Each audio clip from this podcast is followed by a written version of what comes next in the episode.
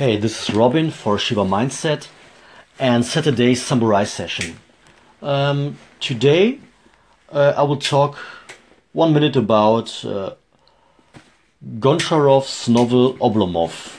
And it's about a man who's not poor, but, but his soul is, is quite poor because uh, he tries to fight reality, he escapes, he's passive.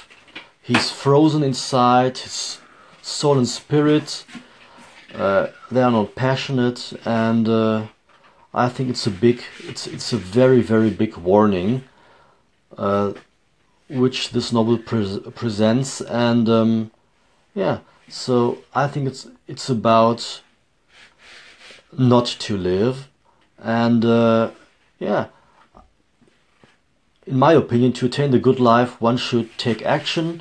Be active and not, not a passive prey animal or victim, and to be passionate, really, really passionate. And um, I think it's quite good. It's a good idea to, to see the negative consequences of living the reverse lifestyle that Goncharov is presenting.